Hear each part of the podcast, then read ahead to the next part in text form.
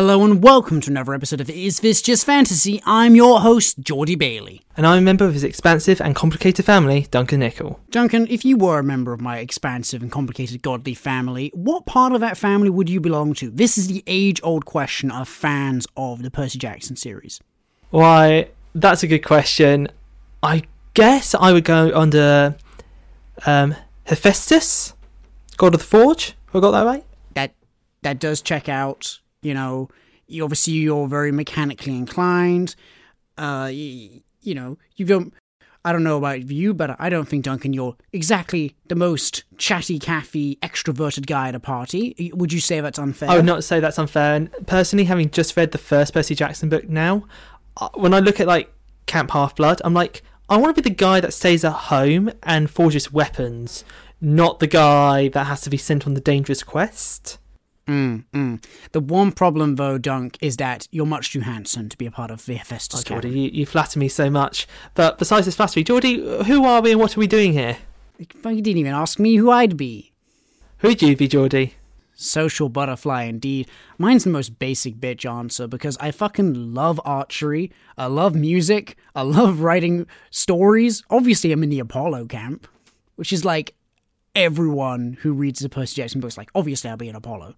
I don't think that can be the case. I think you must get a good diversity. Oh, well, maybe not the people who read the Percy Jackson books. I'm thinking I know lots of Exactly. Ares and I know lots Maybe of Maybe this is a sampling error because I used to hear people talk about this a lot on Tumblr, and Apollo is definitely the Tumblr god. Oh, that he is. But I do feel like in my life I've met my fair share of Ares, Athenas, Hermes. They're all out there. And honestly, that is probably the thing that this book does most successfully. There was such a long period of time in the early 2000s where factionalism was the end all be all of young adult and kid fiction. It started off with Hogwarts, you know, what Hogwarts house are you in? And then it was it was Percy Jackson books, and you even had people for some reason try to do the same thing with the Hunger Games and which district you belong to. Oh, that doesn't And like that's ridiculous because they're just in different industries. Being from District 13 doesn't give you any special qualities. It just means you're from North Carolina. I suppose so. I know the Diver- Divergent series actually has an element to that, but I also don't understand why anyone wouldn't want to be. An element, an element, as though it isn't the defining trait. But I don't understand anyone who reads that book and doesn't want to think they're divergent. Like, how sad is that? Yeah, I fit into the the strict class system here. I'm not out of the way at all. It's ridiculous. It's that is a um the absolute. I am just writing this to fit in into the publishing space. I'm doing this to write directly to an agent. I have no love and inspiration behind this idea at all. Because the whole point, the whole point, be all and end all, make a book about being a part of a faction. They're literally called factions. But Duncan, we're not here to rant about the Divergent books, books that neither of us have read, for I have seen some of the movies. We are an online book club where you and I, every other week, read and review a fantasy novel. And over the past two weeks, we've been reading Percy Jackson and the Lightning Thief by Rick Riordan.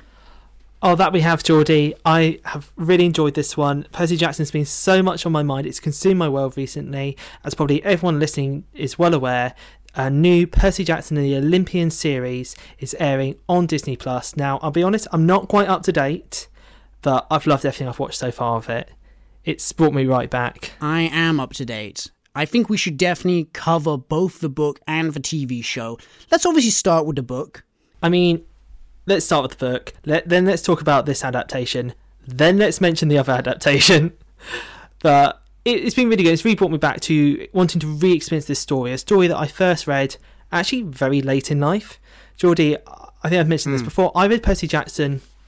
Gosh, I might have been. You told me that you were 21 when you read it. Then I'm going to take what I said back then as truth. 21 when I read it through, and I read it sort of on a.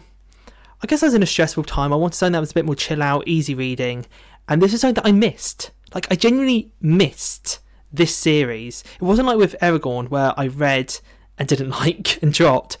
Never really touched it. So when I got into this, I was like, okay, well, it's for children. Bear that in mind, Duncan. But I flew through like the all five books. Like I was completely taken. away. I was like, I wish I'd read this when I was younger. But even now, this holds up so well as an adult reader. I absolutely adored it. Geordie, what's your history? All, all, all five, you say, Duncan? All five books? Yeah, all, all five. All five Percy Jackson the Olympian Well- books. Yes, all five Percy Jackson the Olympian books, but it's actually a teeny bit more expansive than that because what you fail to take into account, Duncan, is that there is the whole Percy Jackson and the general Immortals of the World cinematic universe book universe. No, I am aware of it. I believe it's called the Chronicles of Camp Half Blood. It's like the big bracket name for this. And Geordie, It shouldn't be called that because not all of them are set at Camp Half Blood. I don't know. I don't know what what it should be called though. Yeah, Rick Riordan, after the success of the Percy Jackson books, I thought he'd stop, but he did not. Um, so I read the books when they were coming out. I've stretched my brain back as far as I can. Percy Jackson and the Lightning Thief came out in 2005 when I was seven years old. I did not read it when it first came out because I know that the second book was out by the time I was reading the first one because I immediately got the second one. I know that I was uh, uh, jumped straight onto the third one, and in fact, I had my grandmother, who was paying us a visit, bring it from the United States to the UK because it came out of the United States before the UK, because that used to happen, Duncan. Um, and I, I, I implored her to please give it to me so I could read this book. So I think I was eight years old when I read the first three books and they played a huge influence on my life. It was my first time ever waiting and waiting and waiting in anticipation for another book to come out. Like, I remember The Battle of the Labyrinth, the fourth book, like being like, it's going to come out. I was nine years old. I would go to the bookstore and see, is it here? Is it here? And it wasn't there. Oh, that is that is so cute. I mean, I'm so happy you had that experience. I don't think I ever had that quite with a book series. Even something like Harry Potter, it was more of a uh, sort of an event. It was like Christmas. It was like, yeah, it's going to roll round in a year. You know, it's going to roll round. But I wasn't there like The when- only yeah, the only exception to that was obviously release of the last Harry Potter book because that was like a like a media sensation. Like that was on the news non-stop. It was on blue. It was on like a twenty-four live stream on Blue Peter. So you've read the whole series, and you've read all the other books. Then, so you've read the follow-up series.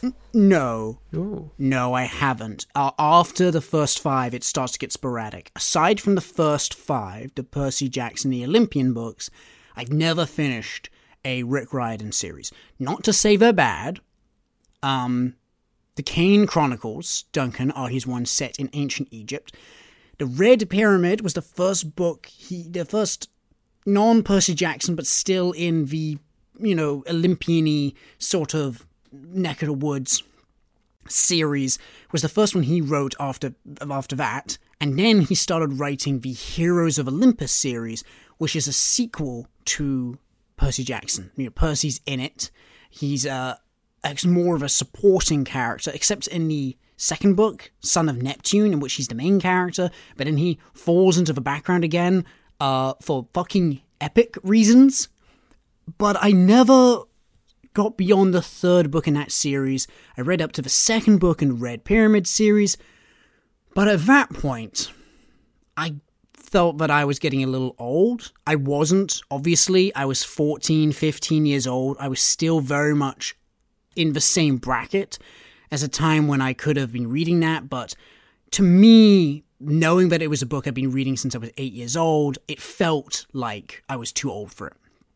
As all teenagers do, they reject the stuff they enjoyed when you were a little kid.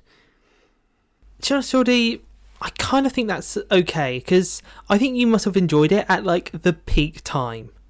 Like you had that golden moment. I think having a break is absolutely valid. I suppose at this time, if I wasn't reading Percy Jackson, I guess I was reading Artemis Fowl. Would probably be the hmm. closest equivalent that I was reading at that kind of age group. Not quite the same That's impact or good quality. comparison, I feel, because I feel like there is a similar level of genuine excitement and adventure, and the book's just sort of being funny. The one thing which Artemis Fowl has, which this book series doesn't, is Artemis Fowl was weirdly violent. I think you meant to say fantastically violent, but yes. Yes, it was. People's fingers got sh- severed, Butler got like beaten to death or shot to death in numerous books. I mean, I have such a love hate relationship with the Artemis Fowl series. It at its peak, it was magnificent, um, but then it also Mm. had some troughs, some really inexplicable troughs. But overall, I, Time travel, Orion, kept going back to Opal Koboi. God, they should have dropped that villain. Right, we're not here to talk about Artemis Fowl though. We're here to talk about Percy Jackson and the Lightning Thief, the very first book in Percy Jackson and the Olympian Hmm. series. We said five. Geordie, you do know that he's actually writing more under the Percy Jackson Olympian title. I don't think that's true. I think he's getting ghostwriters. I think if you look carefully, you'll see it's like Rick Riordan Presents. This is a mistake I'll own up to. The Rick Riordan Presents books were a thing, but no, no, no. Duncan's right. He is writing new Percy Jackson books. Okay, so I'll step back away from that. But then let's just look at these first five. Geordie, Lightning Thief. You read it as a kid, you loved it. I read it as an adult, you loved it. How was it on the reread? I loved it. my my feelings for it have not changed in the slightest. I fucking loved reading it through again. Honestly, uh, same. I had, if anything, maybe slightly improved. Yeah, maybe. I'm kind of curious to know how I would maybe re-rank this. Because I've kind of gone through life since finishing this series for the last seven years with a very strong idea of how I rank those first five books. And now I'm not so sure. Interesting. I'd like to hear your first assessment now. Okay, right. So this is how I would rank the first five Percy Jackson Olympian books. Okay. In the bottom slot, I normally would put Titan's Curse. Interesting. In the fourth slot, I would put the final book, The Last Olympian. Interesting. In the third slot, I historically would actually put this book. I think it's it's Millpack. To be clear, I love all of them. These are all good books. Then I would say the f- the second slot I would give to Sea of Monsters. Okay. I think it expands on the first book really well. And then I actually think the best book is Battle for the Labyrinth. I think it has just the right level of the fun and the plot structure the early books had, Mm-hmm. but also has some real emotional points that I think hit harder. And also because it's the first one where it brings the battle to Camp Half Blood. And it really felt like everyone in the series was really coming together at that point. No, I totally agree. I would definitely, from my recollection, and what I and what I realized in the advance of this episode is that it has been such a long time. Even though I can remember basically the entire series beat for beat because I read them so many times as a kid, and it was so foundational to my love of fantasy. It has been such a long time that it's kind of hard for me to really engage with him in terms of like not points as not as points as almost literary history, but like books in of themselves. They are so th- fundamental to my understanding of books in my in my maturing years that I'm like, how would I even compare them? That being said, I'm really surprised how highly you wrote you you rated Sea of Monsters. I would say that's the worst one. Oh no, I love Sea of Monsters. It introduces a side character whose name I have forgotten. I Tyson. feel awful about that. Sorry, T- Tyson? Tyson? His brother. Yeah, Tyson. I was going to call him Titan. I knew that was wrong. Tyson. I really liked his character. I think it's because he goes off to work for the Forge at the end. He just was that one sort of side character that gets introduced, and he's only really a, a main side character in that one book. Mm. But I don't know. I just felt an affinity with him, and also it riffs the most off the Odyssey That's and right. some of the adventures there, Love- which is the bit the of Greek mythology I'm most familiar with. So I think that's really what kind of ups it in my mind. But be Geordie, the d- case. I take it you don't fully agree then? Not not not that I disagree. I just um my recollection going back in my head is that I just um I don't know. I feel like Lightning Thief is an amazing introduction, and the Sea of Monsters does the smallest amount to sort of shift the needle. I think that like the Titan's Curse, for example, is um it does it plays with it in that like um Percy Jackson he's not supposed to be on the quest, and like it's this it's the one that really starts to emphasize his and Annabeth's relationship because she is uh she vanishes from the book and her absence is dearly felt. And that sort of um that that that willingness to fight against the status quo of making it always the same adventure again and again, where it's Percy and Annabeth as this dynamic duo, and then whoever is going to be their sidekick on that adventure. I think that um that really sort of enhances the book series, and I love the introduction of Nico. He's uh, an amazing character. Yeah, I uh, that that book is really close to my heart. And it's hard for me to kind of sit here and disagree with you because it's not like I don't love that book. I feel that when I just look back at the whole series, it had the fewer standout moments to me where I just went, ah, oh, I can see that scene play out. So, Duncan, we read through The Lightning Thief again. The, there's something really interesting about reading through the early chapters in particular, because every time they get adapted, they're always the exact same, and I really think it goes to show how much Rick Riordan nailed it. No one ever changes those opening chapters. You're absolutely right. In both the film adaptation and the recent TV show, the and the musical introduction to, to Percy and the musical. Oh, God, mate, I haven't seen the musical. Let's not deep dive that much. That is a you, you, fine you cut. can't stop me. What we get out of this introduction is taking someone and having him because it's mostly done through first person Yeah. so I thought I'd pause. Like, was it? I just read the book. Was it first person? Maybe with f- third person present. Honestly, if you told me that, I would probably have released you either way.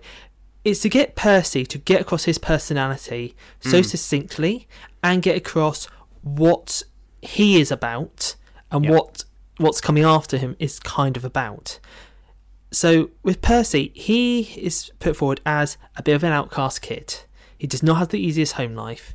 He has elements of ADHD, of dyslexia, Mm. and he struggles in school. He struggles to kind of pay attention and be a good little boy in the system, fitting in all of the boxes that he needs to.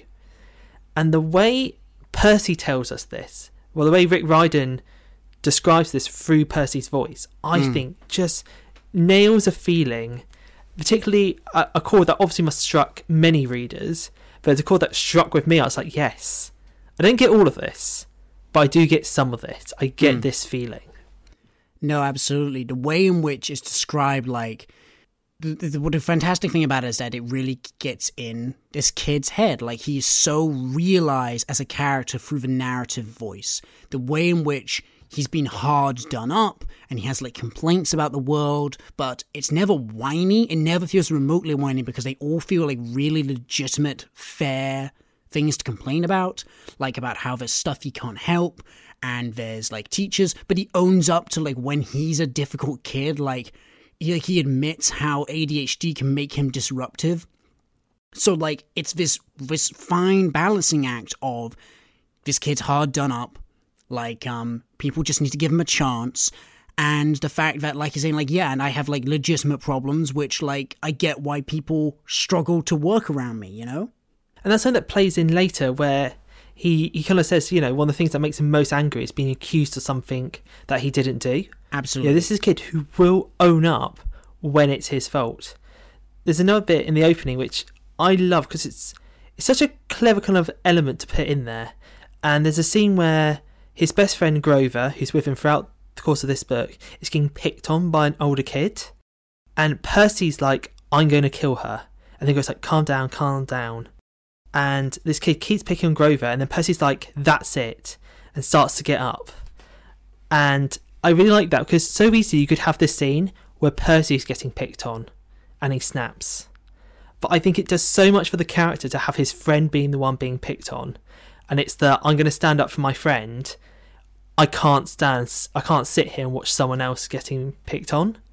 I also really like the way in which, like, and so Duncan, I'm I'm sure you probably know the story about why Percy has uh, ADHD and um and dyslexia. I believe it is it Rick Riordan's sons. It's he's sort of writing it for them. exactly. Yeah, beautiful. Exactly. So his Rick Riordan's son had ADHD and dyslexia. So and he really, really comes across that that he's had thousands of conversations with his son about the difficulty he has in class and the difficulty he has at school and like the problems and about the way words float around his head. And because he's clearly so familiar with it and he's so empathetic towards it that he inhabits it so well. So there's these great moments when so and so when I was a kid, like I was a bit of a goody two shoes. I didn't know that I had like learning difficulties at that point. My parents deliberately didn't tell me.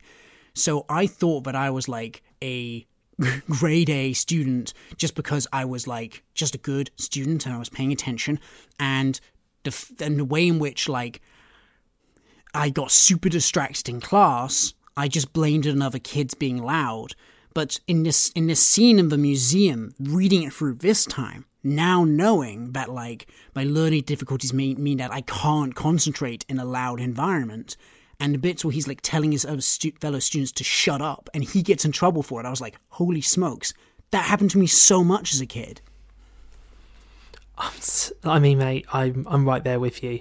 It is the most annoying thing when you're just trying to get everyone else to be quiet, and the teacher's like, "Why?" Because you obviously are the one being a bit more aggressive, and you just want to be like, "If I could just go back and just get those teachers and sit them down, and be like, can you please explain to me what your logic in that decision was?" Because either you're an asshole or you're bad at your job because you're not helping that child learn, or you have different objectives or to what I secretly a demon. I remember as a kid, I used to just take the book to school to read it. And I would go up to my only friend and I would just read him the chapter titles. And it would make him laugh hysterically. The chapter titles are all basically a joke. Like, chapter one is I vaporize my pre algebra teacher. Yeah, I'm not sure what pre-algebra actually is. That's a very American thing. This is quite an American book, Duncan. I believe that right before we started recording, you said there was another word in this book which you were quite confused by because of its uh, it's different in American and in British. Okay, English. Geordie, I've got to be the one to drop this. So, people, I get it. We use different words, different names. Sometimes it can be a bit awkward, you know? Bum bag, fanny pack. Ha ha Fanny means something different in the UK. Um, other examples.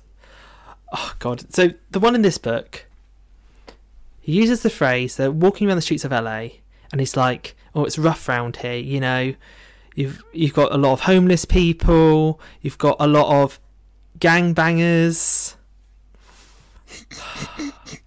and I was just like, I've just had to put the book down and went, okay, you're an adult, Duncan.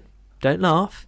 Clearly, this means something in the US, different to what it means in the UK. So, Geordie, could you tell everyone, you know, what does it mean in the US? It just means like a gang. Like it means like it's an LA gang. That's what it means.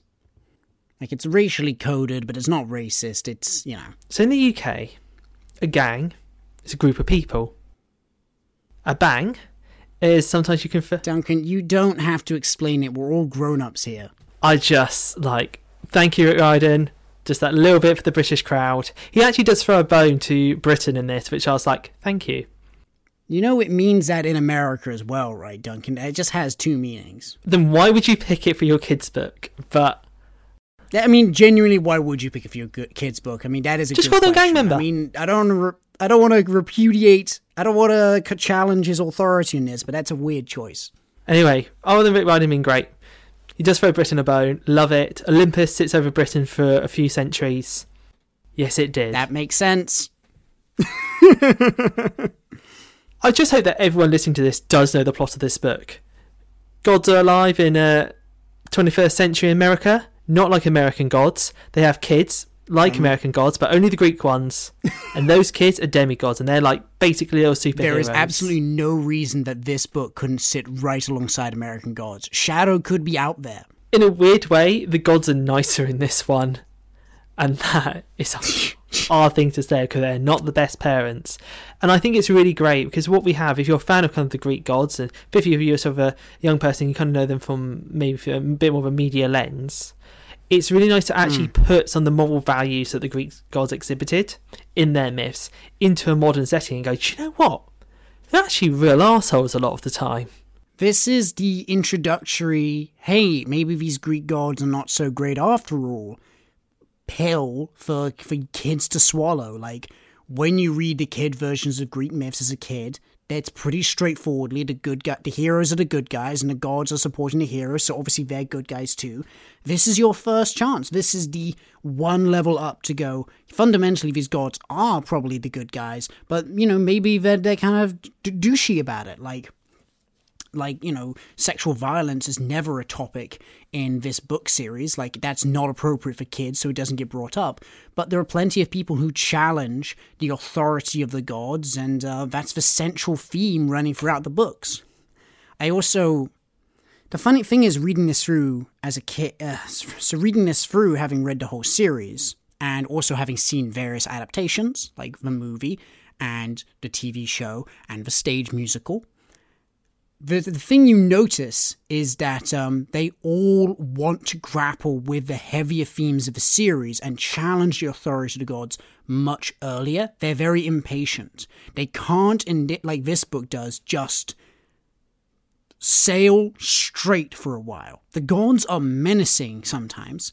Ares is obviously a villain in the story. Zeus, at the end of the story, even though he's considered like the just ruler, Percy never challenges his authority to make these big decisions, and he's he supplicates before him. He's still scary, like he's saying, "I could vaporize you, kid." But his authority is never challenged. This book is not ready to go there yet. It's only in the next book along, and the book after that, and the book after that. The only real idea about the gods that really gets challenged in this book is the depiction of Hades. I think there's a great Yeah. subversion in here Yeah. where it's like Hades is not always the villain, and you should stop making him no, out to be. I, it's it's really funny that um that's a big impact I think this book has genuinely had. Like, I don't think we would have like what was the second fucking the next book in the A Court of Thorns and Roses series, which is a story of Hades and Persephone. I don't think you'd have that if a whole bunch of, you know, pre adolescent book readers hadn't been primed to go, oh, you know what, maybe Hades isn't such a bad guy after I mean, especially in the later books where he's like a, a better dad than a fair few of the other Olympians. another great series that really takes that spin on it is the Law of Olympus series. My partner absolutely adores the comic. It's and I completely understand why. Oh, it's yeah, all that- about Hades and Persephone's relationship. And when she first started reading it, she was like to me, "It's like, so is Hades not a villain?" I'm like, "Not really. Not not anymore. If anything, a lot less than all the other guys." yeah, it's just like Yeah, he's the only guy who loves his wife. but yeah, he he loves his wife. He's mostly loyal to his wife. Uh, and I was just like, to be honest, the thing you got to remember about Hades, worst thing he can really do to you, kill you. The other gods, oh, they get creative. No, because the thing, he won't even do that because when you arrive in his turf, you're already dead. The only people that he really like kills is like Theseus, and he deserved it. Poor Theseus. Not poor Theseus. So I really like taking that different description and depiction of Hades because watching like Disney's Hercules, I was like, yeah, that is the bad guy. And you just think he's got a job to do, like everyone else. Have you ever watched Clash of the Titans? Not a good job. So, yeah, he's, he's he's like the sanitation keeper. Like it's an unpleasant job, but it's got to be done. Got to be done. Got to respect the man for sticking to it and doing a good job of it. The Egyptians had the right idea. The death god is the good guy. It's the guy who keeps disrupting that shit who's the problem. It's a really interesting take and something that I was only really starting to get introduced to quite later in life. The idea of like these, you know people came up with these characters as their gods and went, yeah, how do you describe the world? Well, basically the gods are kind of assholes, and that's why the world's a little shit. You go, Yeah, okay, I mean, what I've had something really interesting explained to me once was that like, so like the the Norse people, you know, people from Scandinavia, uh, for the most part, their chief god was a death god who like armies would basically be sacrificed to to build his army for the end of the world. And it kind of makes sense that that would breed the Vikings, like raiders all across Europe. I mean, it's such a dense subject and one that I feel like I kind of want to know more about, but at the same time, I want to know more in maybe sort of a 15 to 20 minute YouTube video kind of way. as we learned from our American Gods episode, Duncan, you're not the the biggest aficionado when it comes to world mythology. Absolutely not. I know very little about kind of folklore and ancient myths, and I love when you say ancient myths, and I also find it weird where where does ancient myths stop and like just out like dead religion start? But yeah, when it comes to the global sphere, I know very little outside uh, England's green and pleasant land. To my shame. And uh, so, when you were reading the Percy Jackson books, how often were you just like completely in the dark? Like, what the fuck is happening right now? Oh, more than I really want to admit. I'll be honest, before I read this book series, I could not reliably tell you who the 12 Olympians were. Like, I just couldn't. Mm. And even now, I definitely couldn't pronounce them all. Like, my main introduction to, like, Greek myths came from watching Jason the Argonauts, Clash of the mm-hmm. Titans, mm-hmm. and playing God of War. I. I, I genuinely can't believe that Clash of the Titans is probably your most accurate, your most accurate experience of Greek mythology. Then, the original and the remake. But I always liked it. I always liked the ideas and particularly the depictions. I love the depictions of like the Titans, these towering powerhouses. I like the idea of this war between these high and all powerful beings because it to me really tapped into this imagery of like a lot of the superhero stuff, you know. Zeus shooting about, firing out thunderbolts is kind of like a Superman blasting out with his heat vision. It's got the same kind of vibe. Yeah, yeah, it's true. It's it's where it all comes from. People, some people have said that Gilgamesh is the original superhero. Now, Duncan, the thing which I think is really interesting about this book series is that, to a certain extent, a, a big part of the appeal and I think this is a criticism which has been leveled at the TV show and a justifiable one. A big part of the appeal of this book series is not Percy Jackson Goes on Adventures, it's Percy Jackson attends a very special summer camp. That's really interesting, and I'm going to ask you, who do you think that's appealing to?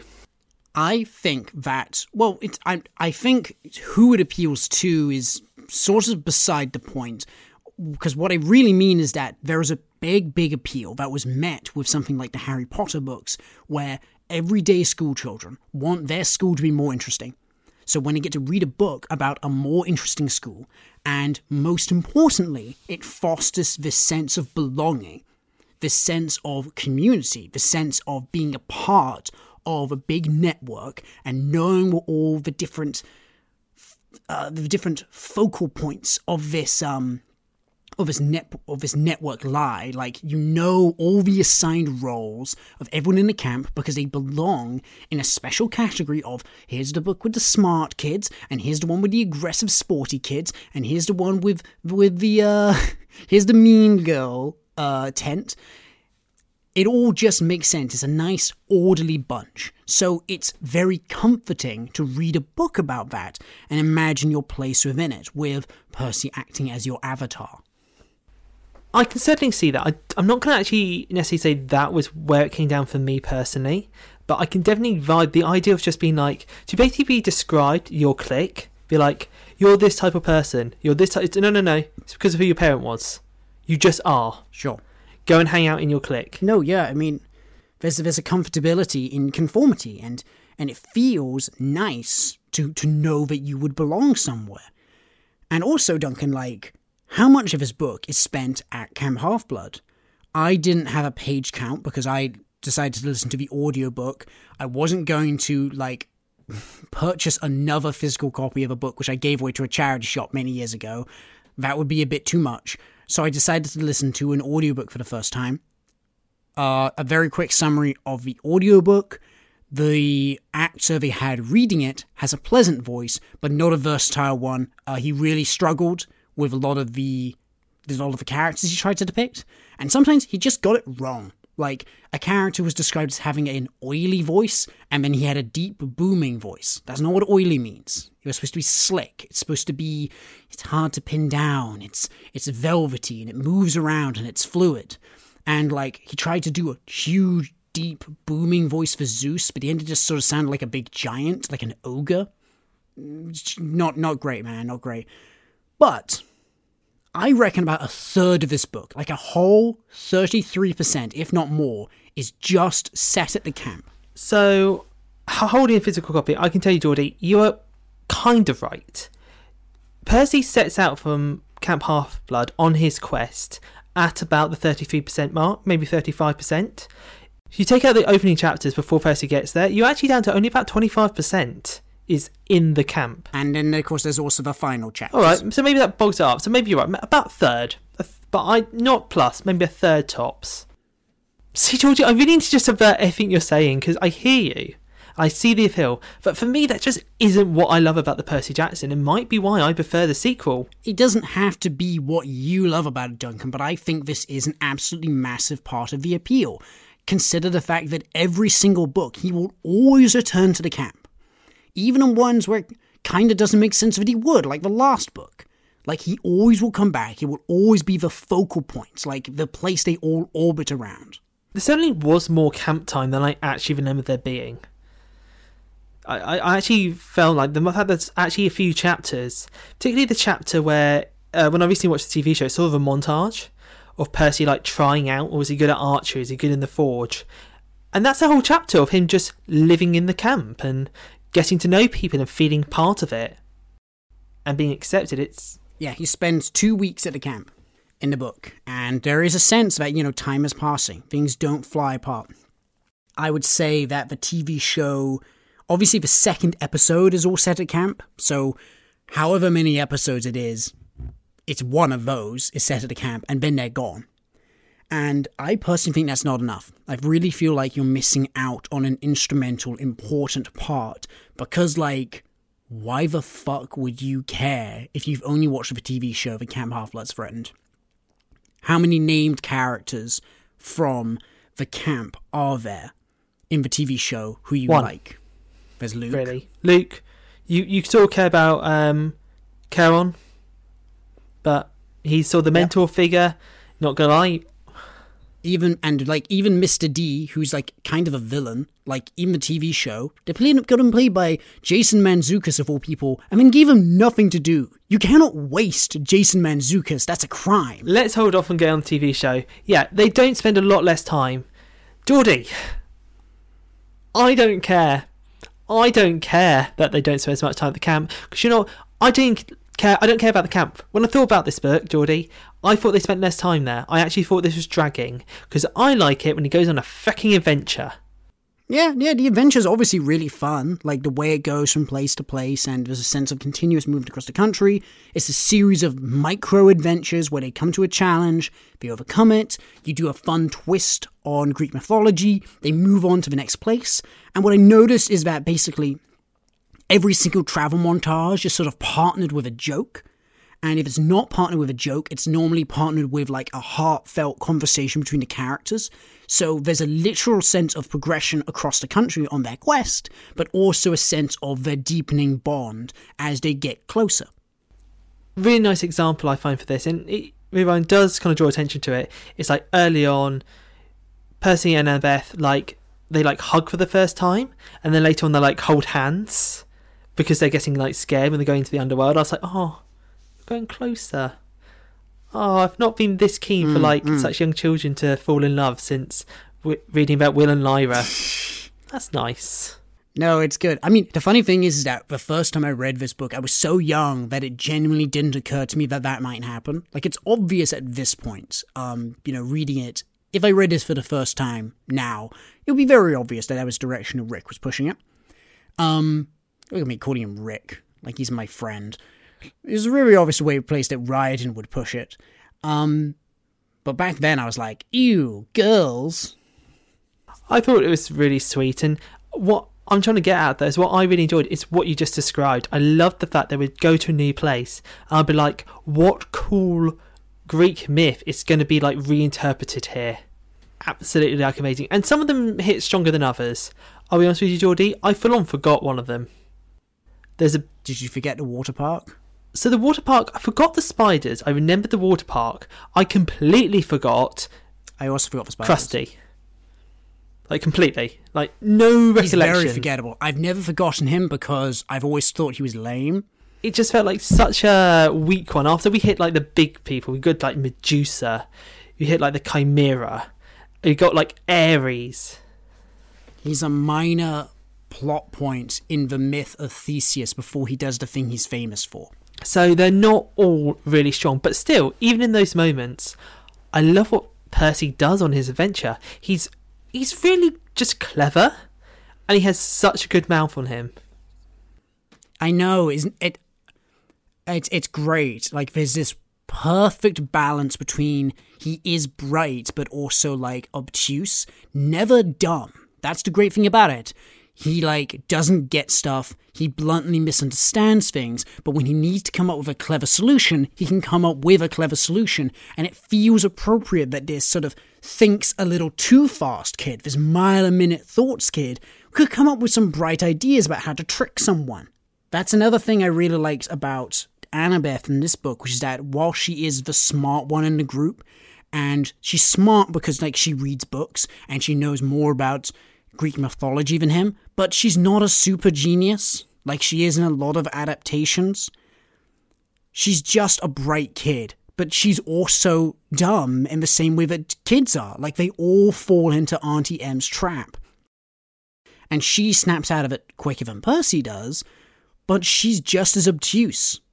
I like the fact that this book wasn't afraid of dramatic irony, because anyone who knows anything about Greek mythology can see Auntie M's Emporium coming a mile away. So it creates tension. It creates a lot of tension in the scene and a lot of amusing dramatic irony when they keep failing to identify keep failing to identify obvious things. I actually found it really funny for almost ironic reasons when like she's completely covered up by a veil and they don't get it. And there's statues in the garden and they don't get it and they hear hissing, but she explains that it's the deep fat fryer, so they don't get it. And then she says, and I have two sisters, and Annabeth goes, Two sisters? I, I even thought it's like it's like one of that uh, it's the Shaq wakes up meme. I might make that for Instagram actually, like a meme of Shaq's eyes opening, a blaze of light. Two I think sisters. this also really nicely works because of the age of the kids. Like being twelve, being like twelve years old. yeah, absolutely. I'm like, yeah, I don't, I buy it for a 12 year old to be, you know, when they're this desperate, they're this hungry, they're this tired. I completely buy it. One of the things that the movie adaptation completely screws is the age. Because it doesn't work if you age him up. Percy needs to be young to make the decisions he makes. And the fact this sort of like does get repeated a bit throughout each sort of episode, maybe like I'm not going when they get caught by Crusty at the end. I'm like, oh god, guys, aren't you a bit smarter than this now? Yeah, that one again. That one is a bit too much, but like the way they get past like uh, Chiron at the end is fun, and especially I really love in this time in particular getting past. Sorry, Chiron. Is that how you pronounce it? Is it not? Is it not? Is it not No, Sharon? uh, the ancient Greeks didn't have a sh sound; they had a k sound. So Chronos you can spell with a K, or you can spell it with a ch, like you know, like chrono time. Chronology. chronology exactly thank you um so yeah so it's it's karen and um it's chiron and um also like in the book they in the audiobook they pronounce it as cerberus. It wouldn't be cerberus it's kerberos but you know that's that's me being finicky. I did like the weird thing is is that um of all the names they pronounced correctly they pronounced Dun- uh, duncan what's the seventh planet in the solar system? Uh, the seventh, uh, Neptune. uh okay what's the eighth planet Um, Venus. Now you're fucking with me. It. Uh, I. My, my point was that it's um often pronounced either Uranus or Uranus, but the ancient Greek pronunciation would be Uranos, and the audiobook guy actually pronounced it correctly in this book. Oh well, props to them. U- Uranus. Uranos. Uranus. Yeah. Uh, do you know what? I'm I'm going to start using that, and people are going to be like, "Duncan, the fuck are you on about?" I'll be like, I, I've been me." thinking the same thing, man. I'm, I genuinely wonder. Like, I think I can get away with saying Kirky and Kerberos, but I, I don't think I can get away with Uranos. I think I will become too pretentious and the police will come after me. So Geordie, we love it. We love all of that. We love the journey. We, you love Camp Half Blood. I love the journey too. But let's talk about the end. Geordie, let's talk about the twist. Because you read this first as an eight year old. I read this first as a 21 year old. I think we probably had some very different experiences of it. Yeah. Oh, yeah. You want me to go first, Duncan? You want to flex on me about how clever 21 year old you was? Yeah, as an 8 year old, I didn't realize it was going to be a twist. I I went along with everything the whole time. I was convinced it was Hades because the book told me it was Hades. And then when the book told me it was Ares, I believed it was Ares. And when I got to the end, they were like, it was Luke. I went, huh? What? How? No! Okay. I'm glad you got to have that full experience. For me, Oh, I'm going to tell you now, Geordie. I maybe got this a bit later than I, I feel like I should have for a 21 year old. So, obviously, I knew it wasn't Hades. Clearly not Hades. Sure, Then sure. I, a moment we get to, I was like, oh, Kronos is behind it. Great. But to be honest, I kind of forgot that someone was meant to betray him. And I had this moment early on, not when the flying shoes that Luke gives them tries to drag Grover into the pit. That didn't tweak. That wasn't a thing for some reason. I thought, oh, Kronos is just No, me neither. I remember distinctly like that didn't just didn't register me. But I did, by the way, I want to make clear, I did sort of get into the fact that Kronos was behind things. Like I was smart enough to know that. But the only, to be fair, good on you. Very defensive of eight year old me. I think Kronos was sort of, yeah, the moment they like, you can't wear those shoes. And I kind of went, Luke should know that. They set Luke up as very well aware of like how Percy can't fly. Like Luke should know that Zeus hates Percy and Percy can't be flying on this journey. So why would he give him those shoes? And then I kind of forgot again. And I kind of thought Ares was the traitor. That's what they were talking about. Until at the very end, when it just kind of hit me in the face and I went, oh, It is kind of a nuanced twist, to be honest. There are layers to it. Like, you have to understand the fact that Luke, like, you know, inspired by Cronus, but already resenting the gods, decides to steal both the Helm of Darkness and the Lightning Bolt. But also, you have to then track that it didn't work and he got caught, and then there's another stage to the plan, and they had to retroactively change the plan. And here's the thing, Duncan what I love, I love in a book series where an evil mastermind is smart, not because they have everything planned out, but they're able to react to a change in their plan and then make it work anyway. Like when I read Bleach for the first time, and Aizen was like, I planned out every stage of your journey. I thought to myself, like, it's so much less impressive that you planned out every stage of Ichigo's journey than you going, you know, you did some stuff I wasn't aware of, but I then it was able because I'm so smart to make it work for me. I think when they say I planned out every stage of the journey, and particularly on that Bleach example, where the villain is like, "Oh no, I knew every part of your personality," I'm like, it just speaks too much of like the author going, "No, they're smart because I say they're smart. They're basically omnipotent." And also goes to imply that Ichigo is not a deep, complex character if his every single action can be predicted because he's incredibly simplistic. Or at the very least, you can plan them in like really broad strokes. Go, well, I knew you would attack us. It, I don't know. It just rings false, doesn't it? It just goes, no mm, one's it that does, it does. smart. No one knows what everyone's going to do. Yeah, and it's way more interesting if something weird happens to, to throw off the plan. That doesn't even do like the hero makes a different choice. Like a completely inconsequential thing throws it off. Like that's so much more interesting than everything went to plan, everything's great, somehow I'm still losing. It almost, yeah, it almost makes you seem worse because then, like, well, how come you not planning for the hero to beat you at the end?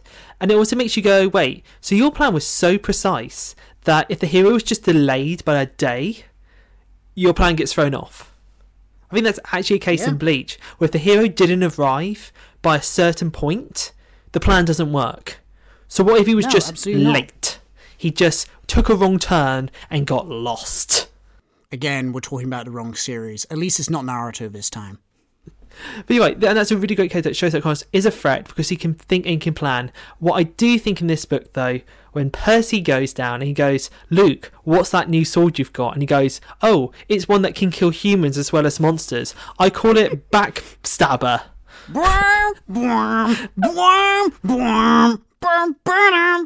Yeah, alarm bells ringing. like, Okay, do you want to go in the woods alone and drink some Coke? You want to you want to do some stranger danger? No, I mean genuinely. Like, of course Percy would trust Luke. Like, of course he would. I know, and I can see it because obviously this is the older kid that Percy thinks is the coolest guy around. He knows that Annabeth, that he kind of, kind of has like feelings underneath, also has a bit of a crush on Luke. He, you know, he super looks up to this guy. I get it, and I get that he's always a little mm-hmm. hesitant, but he's like, but it's Luke. I get to hang out with him solo. It's going to be great. That'd be a lesson, kids. Don't hang out with bad influences. And also, don't listen to our podcast. I say the F word too much. I do too. You're going to have to beat me. Have fun with that. What? what do you. Why did you say that? What? Bleat. you guys, I heard you say you're gonna have to beat me. No, bleep me.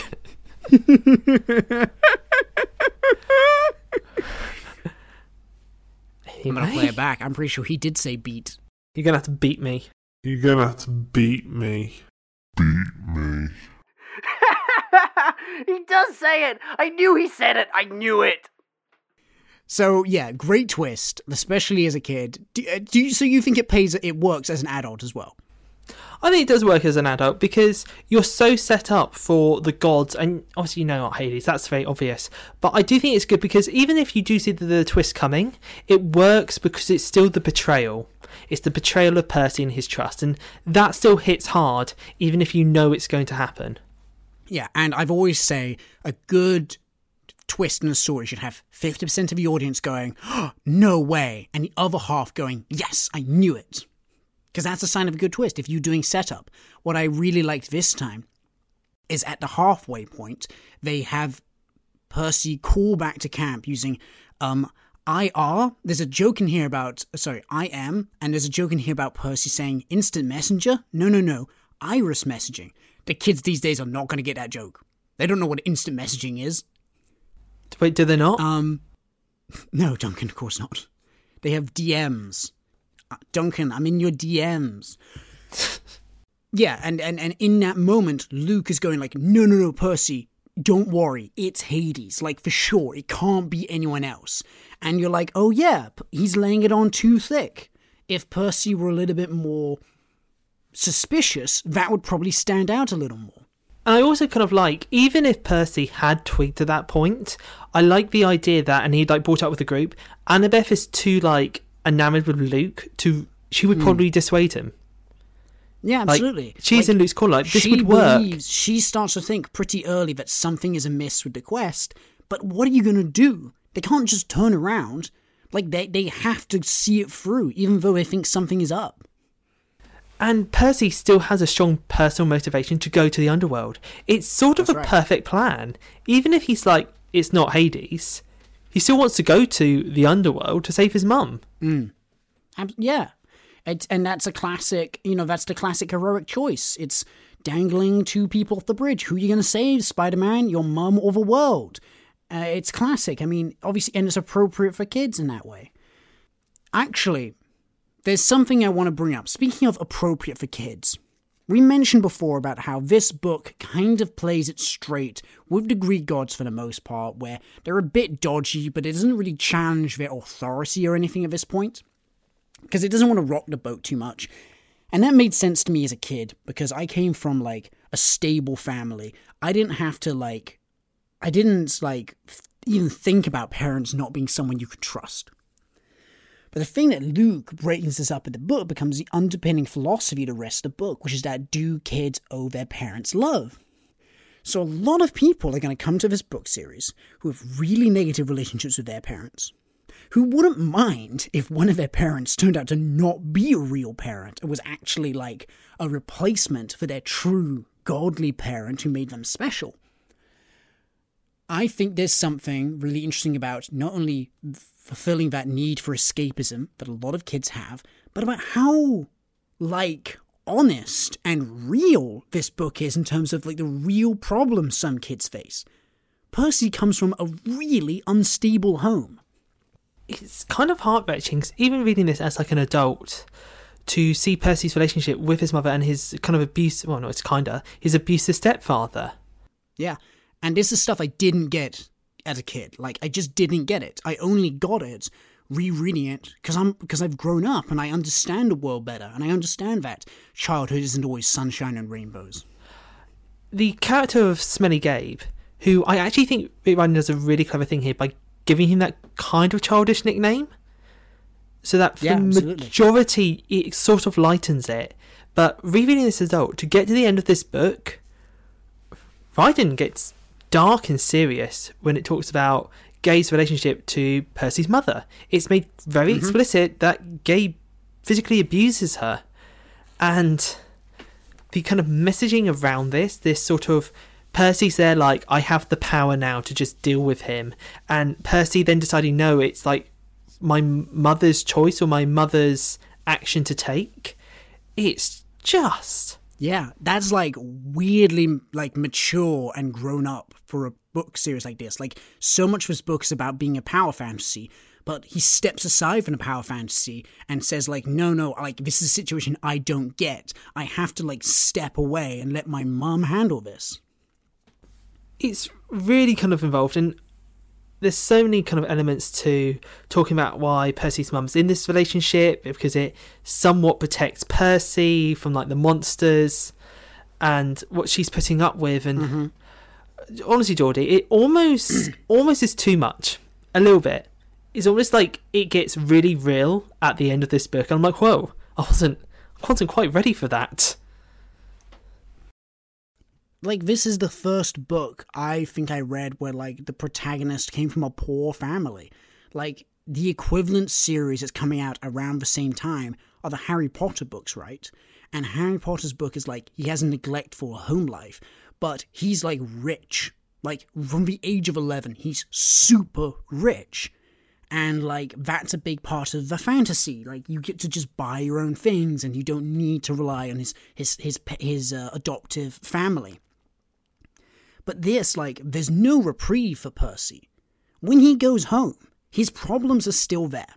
Like, his mum's doing better, but they're still poor.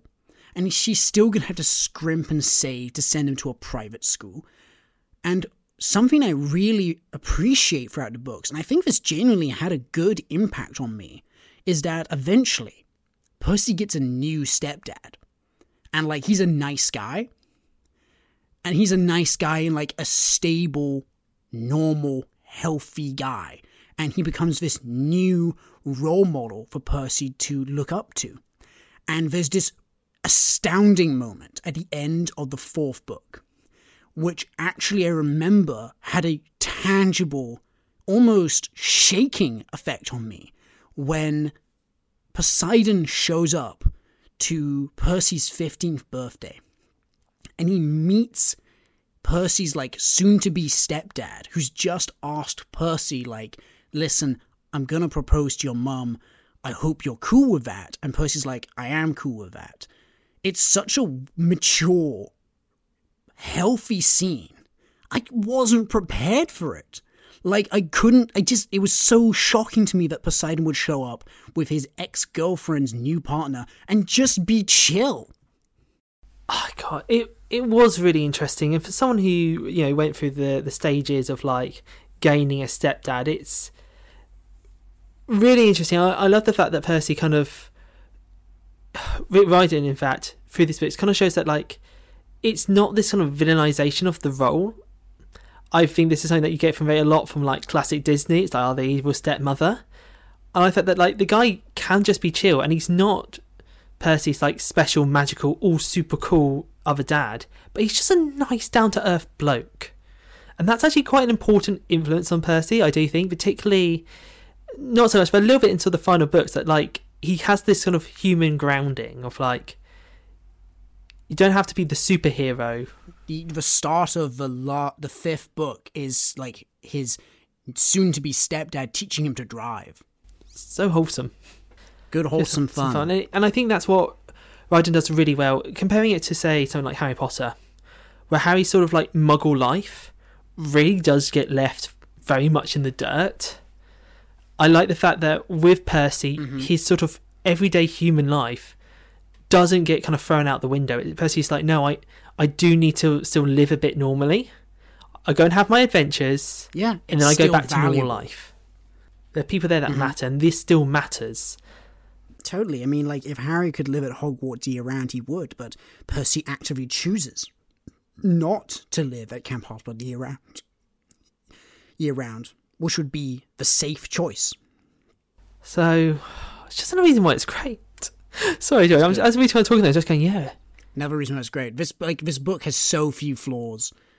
Like Duncan, is there a problem in this book aside from Crusty not being that cool? No, not particularly. I genuinely think this is, even comparing it to other books for the same sort of age demographic, and I am sort of maybe talking Harry Potter, Artemis Fowl, maybe the very first Northern Lights book, in his Dark materials. And even going back a few years to maybe something like I don't know, like the Belgariad, as another kind of fantasy book that I guess is for the same age demographic. Don't think any of them Mm-hmm. do it things as well as Percy Jackson does. Not only in being a good book, but being a good book for this age group and mm-hmm. teaching lessons. you said you said duncan in our year in review that you know sometimes what you enjoy most is not the same as the best of a thing you know you said like you can have a favorite band but you can probably admit that a band which you don't like is a better band I have a similar philosophy in regards to something being basically perfect. So, to give an example, there's a video game called Papers, Please. It's not my favorite video game in the world because I don't enjoy playing it a huge amount, but I do consider it pretty much perfect. Like, it has an end goal and it achieves that goal completely. And Percy Jackson is pretty close to being a perfect book. Like, you don't have to like it, but in terms of it has a goal, it achieves that goal ably. It's fun, it's enjoyable, it's funny in like a way where it hasn't become dated. That's genuinely impressive. I don't think I'm gonna like debate you on this, but I really don't think I can. I do think Percy Jackson is an example of someone who set out with an objective and just ticked the box. I said many, many moons ago something like uh, Rain to Green Rider. I said, oh, it's a 10 out of 10, 7 out of 10. It's a perfect execution Oh yeah, that's that, of what yes, it set example. out to do. It's not trying to be an epic fantasy with all these multiple moving political factions in a dark age. It's not trying to have like like it's perfect. Well, it's not perfect horror, no, but it's not trying to be a horror. It is perfect for what it's trying to do, and I really do think I put it middle of the pack for this book series, and that really only speaks to how I feel. The other two books that I put above it are just do elements that I like more. Um, sea of Monsters, I think, just emphasised the quest Sure. more than the camp, so I do prefer it. And I do That's think maybe true. Battle of the Labyrinth maybe is actually just slightly per- better. It's I think it good. maybe that is more Really perfect if such a thing exists. Because that book is Chef's Kiss. I think maybe, I don't know, maybe who knows. It's definitely more. Yeah, it's uh. So Duncan, if this book is so great, if it's so perfect, why do people keep trying to change it? Well, there's been three, as Geordie's alerted me to, major adaptations. I don't know about the musical, but there was a film and there's a, now a TV series. And obviously, why do you adapt something if it's so perfect? Because it makes money. I'm going to sidestep that question. Why do people want to change it in terms of the actual plot? So, putting the old movie aside, which I think we can all agree now doesn't need to be watched by anyone, and focusing No, like the changes made in it are to make it easier to make, but it isn't made from the point of love. It's like, oh, I get it. It's about a kid who's part god. Uh, there's got a bunch of Greek myths. Let's keep it. Let's age it up. Let's make him 15, 16 year olds instead of 12 year olds. Boom, bada bing. We're going to make tons of money, right? Oh no, what's the matter? Why does, why does everyone hate this movie? classic post Harry Potter kind of syndrome film. But yeah, Disney Plus have put out a new TV series which has a lot more time to really go into every part of this book. And I will say, uh, the TV show is eight hours total. Eight hours, I think, is enough that if you wanted to do this book absolutely by numbers, I think you could. Like any change, yeah, any changes is a real decision, not a limitation imposed on them. And they make some changes, Geordie. I would say that in term just jumping over like the small unimportant changes. Like for example characters appearances. Obviously like percy's blonde now instead of black hair annabeth's black now instead of white. A whole bunch of racists absolutely lost their shit about that. In terms of like the actual changes that matter stuff like expediting the story so you don't spend a lot of time at camp you just get onto the quest straight away. I get that like the show wants to be more dynamic and they want to justify the fact that it's a TV show, so they don't want to have episodes where you're just sitting around in one place because that looks cheap. Yes, it's Disney, you have a big budget, let's make the most of it. That makes total sense. Uh, there's a scene where Percy falls out of the Dover Arch and he falls towards the ground and gets picked up by a water plume because clearly Rick Riordan received hundreds of emails over the years saying, You can't jump from the arch to the river. It's really far. So clearly that, that was a bee in his bonnet. But there is a substantial change beyond that, Duncan. And I wonder if you agree with me in terms of how it's So different. I'm going to say what I think you're going to say it is, and then you can tell me if I'm completely off the money. I think, based on our, and this links into our prior conversation, I think the TV show is taking a much more critical eye to the Greek gods than the this first book does. Maybe not more than the series as a whole does, but it definitely gets more critical a lot quicker. That is a fundamental part of it, but that's not my main criticism. Uh, my main criticism is that the TV show has no nuance. This is a weird thing to say about a book for 12 year olds, or of which an 8 year old enjoyed, but the, the book has way, way more nuance. Like, you can read between the lines and see the problematic elements right from the start. You don't need to have it hammered home in dialogue again and again and again how much they resent the gods, how suspicious Percy is of his dad, how neglectful um, Athena is. It's so over the top. The whole show is over the top. It's overly dramatic. There are so many scenes of people talking about how deeply important it is. I, Duncan, I can't remember if we said this on mic. You said you're a little behind the show, right? You haven't seen the latest episode, episode five. No, I haven't. I think the last episode I watched was the one when he falls out the arch. I've watched a little bit. I've I have actually, to be fair, I've watched about half an episode. I watch TV in an awful fashion where I ca- I take fifteen minute cuts here and there as I can. So I have seen Ares. I have seen the actual actor show up on a bike, but that's really it. So the thing is that like I was enjoying the show a lot until I started reading the book. And then suddenly I had to compare them and I was like, "Oh my god, this is falling so short." Episode 5 is so overly dramatic in terms of like instead of Percy and Annabeth's adventure through the water park being like it is literally a moment for them to get closer like they have to go into a tunnel of love together as a boy and a girl. That's embarrassing. They make it through. It's an adventure. They all get a, you know, they all successfully do it. It's great. In this, it becomes like a whole thing. Like the whole episode is about this really unimportant trial, which was just kind of fun and mostly introduced the fact that Annabeth was afraid of spiders. But in the TV show, it's like, oh no, Percy, you need to make the ultimate sacrifice. And Annabeth we kind of have a big argument about who gets to sacrifice who. And then there's a huge scene where Annabeth, like, angrily and dramatically confronts Hephaestus himself about how toxic their family is, but Percy isn't. Percy's better. Percy's so good. Whoa! And then Hephaestus lets him go. Whoa, man, that is oh gosh, that is a lot more. I'm I'm always feel like I've dropped, I've stopped just before the shit hits the fan because there have been issues so far. There was a tiny moment in the previous sort of episode where there's conversations about like Athena and, and the change from the book where Athena like withdraws her like protection of Annabeth. I'm like, oh, well, that's a bit harsh, but That's crazy. that's very intense given what we know of the character so far. But that to me just feels, I mean, it almost to me feels a little bit, Geordie, like they're like, okay, this is the episode. The episode is at the water park, so we need to make the the water park feel like an, a full episode. it genuinely could be the fact that like listen we built a set. You need to make the tv show take place there. I can I can feel that. we made a big expensive throne like this cost thousands of thousands of dollars to make. The cgi team is going to do this big expensive effect. We made a statue of a kid. You need to have this episode be set here. You can't just throw this money away But I like how you've really drawn upon the fact that Annabeth is directly saying things like the gods aren't good or they're not just. That isn't really something I feel like they would say at this point. No, because they're kids. They're kids. They talk like kids.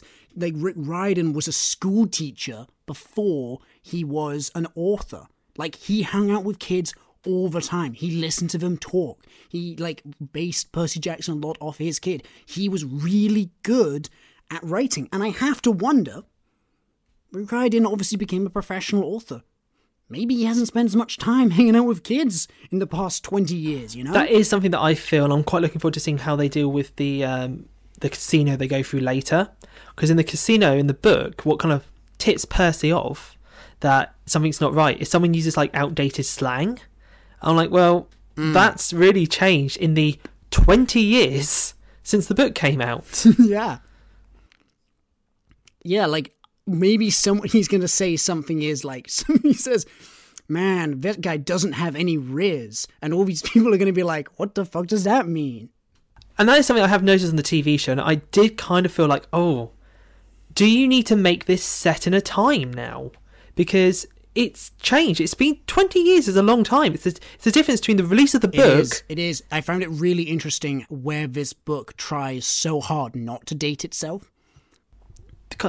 Yeah. Like the one thing I can think of is that in a later book, I think Titan's Curse, he's gonna say Led Zeppelin was a band that was like big when my mum was a kid, which is quite different now because that means that his mum is in her.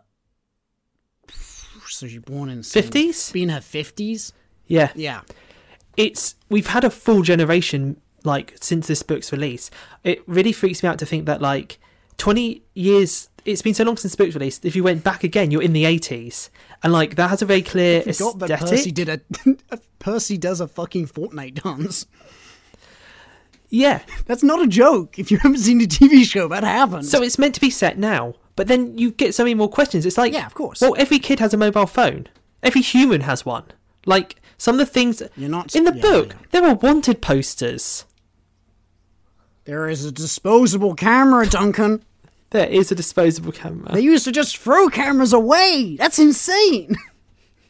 Exactly, but I do think the book overall does a good job of keeping it kind of timeless. I know we made that joke about instant messenger earlier, but it it keeps it well enough. But you're right, the TV show it almost feels a little bit now disjointed because certain things almost don't quite work in the same way. It's something that we almost want to have to throw a bone over to Harry Potter that doing quite well by having the majority of the entire book set in this magical setting where they go, oh, Muggle technology just doesn't work around magic, and wizards have this weird, mm-hmm. their fashion just stopped. Apparently, they followed Muggles up to a point and then just kind of cut out. You kind of make it more timeless. Where I think Percy Jackson will struggle with adaptations, although the book doesn't. Very clear, the book keeps it kind of okay. Just it just works. It just works. And you know, maybe you can say that. You know you know what always you know what was always weird? yeah, So the Alex Rider books uh, all take place basically within I think a two year time span. At some point in the books he goes from fourteen to fifteen years old. But the video game consoles he plays all keep changing. So he, he, he obviously he's a rip-off. No, he's inspired by James Bond. So just like James Bond, the technology keeps updating, but he's the same. Like it's it, it maintains this this gag. it's something that you just. I think you almost need to just accept the fact that it's of a time. In a weird way, I think if you were No, I don't accept that. I think all media needs to belong in a time and place. Like when you make a TV show, there is going to be visual iconography that sets in a time and place, and it's fine that it has to make this big change. It's fine that Percy Jackson does a Fortnite dance. Um, the great thing about the books is that because kids don't change that much, like especially in the last 20 years where culture has become a lot more osm- osmos I don't know how to say this, osmosticized. It's become much more uh, fluid. And so, even though we have things like new things, like new words, new slang, and new way of relating to each other, a lot of the stuff that works in this book has fundamentally, fundamentally still works. Like, no one says something is gnarly. No one says something that belongs in the 1990s. Early 2000s slang still works. There aren't big pop cultural references that don't work, make sense anymore. There are no jokes about Britney Spears' bald head. and by kind of making uh, I th- you're right because the fundamentals here of uh, the outcast kid it wouldn't take a lot to take percy jackson and move him back to the 90s or move him to the 80s you think of his actual journey he goes on Sure, yeah. so and the same way it can, he can be moved forward so that is a plus i do feel like in the tv show i don't mind it Don't mind what. things like the thought the, Yeah, things like the cares? Fortnite Literally, it's so- dance. it's- that's just the least important part of what they've changed from the books. And to be quite honest, if you look at something like that, well, if you don't know where the dance come from, he's just you know a kid with ADHD doing a silly dance. He's doing a silly dance. Yeah, you know that's right. In in ten years' time, no one will know what the fuck that is. Who cares? So, do you recommend the TV show then, or do you tell people to stay clear? I don't know. I think I need to see it through to the end before I decide that. I definitely don't recommend the last two episodes. Uh, I think they're they're not good. I um I actually liked the change they made to the Medusa scene. I didn't like the fact that it got rid of the dramatic irony completely because like it's it was fun. It was like a fun show, and now it's a very serious, gloomy show. But I do like the recontextualization of Medusa because that's a character who has been reanalyzed, much like the way Hades has been uh, reanalyzed later over time. The the childlike nature of a show means that they can't grapple with the darkness behind the character of Poseidon. Not a good guy. A more adult version of Percy Jackson. You know, if American Gods featured Poseidon and Medusa, it would probably have a much more frank discussion about this. But the way in which that show gently nudges towards this idea to show Medusa as a victim, as someone to be sympathized with and pitied, but still stopped, like because she is a threat to them. I um I thought that was good. I thought it was a, it was a good balance which they managed to achieve, and I'm and I think that was a positive change. But then everything else, it ain't broke. Why fix it? I have to wonder if it's that so much time has passed that Rick Riordan has changed his relationships to those early books. It was written in 2005. He's probably come a long way as a writer since then. Maybe he wants he wants to reanalyze it completely. He just wants to do a very different. I take. can very much understand the idea of this author coming back and wanting to do it a bit differently. I, I also would love to. I'm very very interested. Let's put it this way, actually, to read maybe one of his more recent books in the Camp Half Blood series and see if maybe that more matches the tone of the TV show. Could could just be like transition. Like if he's tone, you know, darkened the tone as he's gone, he kind of wants to bring that tone back round. I personally still do recommend the TV show. I think it's a fun show. My sister, her boyfriend's watching it for the first time, like having not read the series. Literally, mm. he did not know Percy was Poseidon's son. Like that was a big moment for him. Plot twist. oh my god. So, and he's clearly having fun. I do think it's a fun show. I think for me, That's great. I'm glad he's having fun. Like I'm glad the fact people like him can enjoy I think what show. needs to happen for me to fully get into the show, like I do recommend it, but I think for me, I just need to, like you said, see it finish.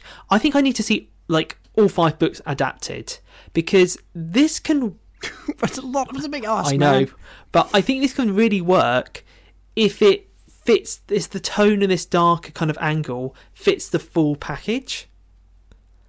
But it's got to kind of complete the arc. We've got to actually go somewhere. You can't just make it darker and then have the same ending. I think you've got to kind of land this kind of more critical approach further down the line. And I want to make mean, something really clear. yeah, I I'm sorry to interrupt you, Duncan, because I realized that I could be easily misconstrued here. My problem with the TV show is not that it's different. I'm very fine with being different. I really like when authors get to do dramatic reinterpretations of their work. I think that Stardust the book and Stardust the movie are extremely different, and they're both great, and they're great for different reasons. I think that the show chose to make all these changes, and the changes they made are not better. And that's the problem I have with the TV show. Well, Geordie, I think we're just going to have to disagree on this one because I think I, yep, so far the changes we made, I think we get enough extra out of it. I like the difference in Medusa. I like the difference in the top of the arc. I will wait and see what this new scene at the water park does, and I will wait to see it finish. But so far, I'm actually kind of in favour. I like it on my edge. Sure, yeah. I'll tell you one thing I do like. I do like the reinterpretation of Gabe because I feel like if you if you saw this caricature of an abusive father up close and personal in it, uh, I feel like it would be too much of a downer for a lot of kids. It's one thing to read it. I feel like seeing it in person would be too unpleasant for them, maybe. And uh, I like the fact that they made Percy's mom is a little bit too sweetness and light in the first book. That is actually a criticism I would make. She's so good. She's so nice. She's almost too good. I like the fact that in the show, she's clearly like kind and a good mother, but she's obviously so stressed. Like you can see it in so many scenes where she's like, especially in like the third episode or the fourth episode with the arch, you're like, oh my god, I have a difficult kid. I'm really trying to keep my patience here. Like, yeah, a, a normal mum, a normal mum who stands up for herself a little more. I like the reinterpretation of her. Couple pros, couple cons. Just going to see how the scales end up balancing. I'll tell you, Duncan, I'll tell you right now, there's a serious, serious risk that I go and I buy the audiobook for Sea of Monsters. I mean, I wouldn't stop you, Geordie. I've absolutely loved this reread. I think I'm on the. This is not. Listen. This year, the objective, Duncan, the objective was to read books in fantasy, which I've never touched before, to not do retreads, to do like the fundamental big picture stuff. And and now I really want to read these books again, and that's such a backslide. I mean, it would be Geordie. I, I probably won't join you on that journey, despite how excited I kind of am. Maybe I'll, I'll read this through as the TV show. The TV show keeps going. I can see myself picking each one up year by year and catching up as the TV show progresses and doing that comparison. But Geordie, you've got to be strong. You've got to not backslide. You've got to do something new. That's right. And so, I have to make a strong choice, Duncan. Now, for the listeners at home, Duncan and I both have a holiday coming up.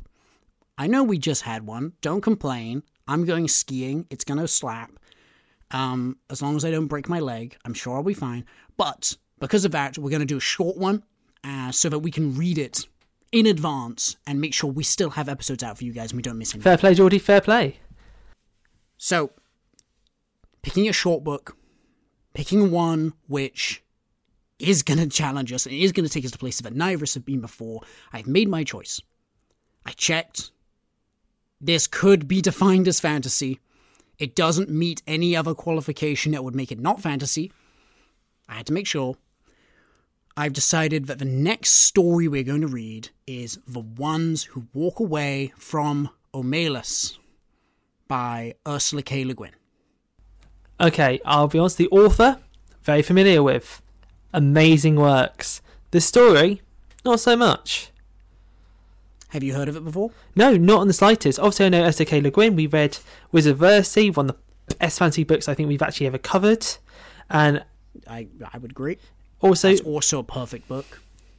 so I'm I'm very excited for this, Geordie. You said it's almost maybe not fantasy. I'm sure we'll debate it more after we've read it.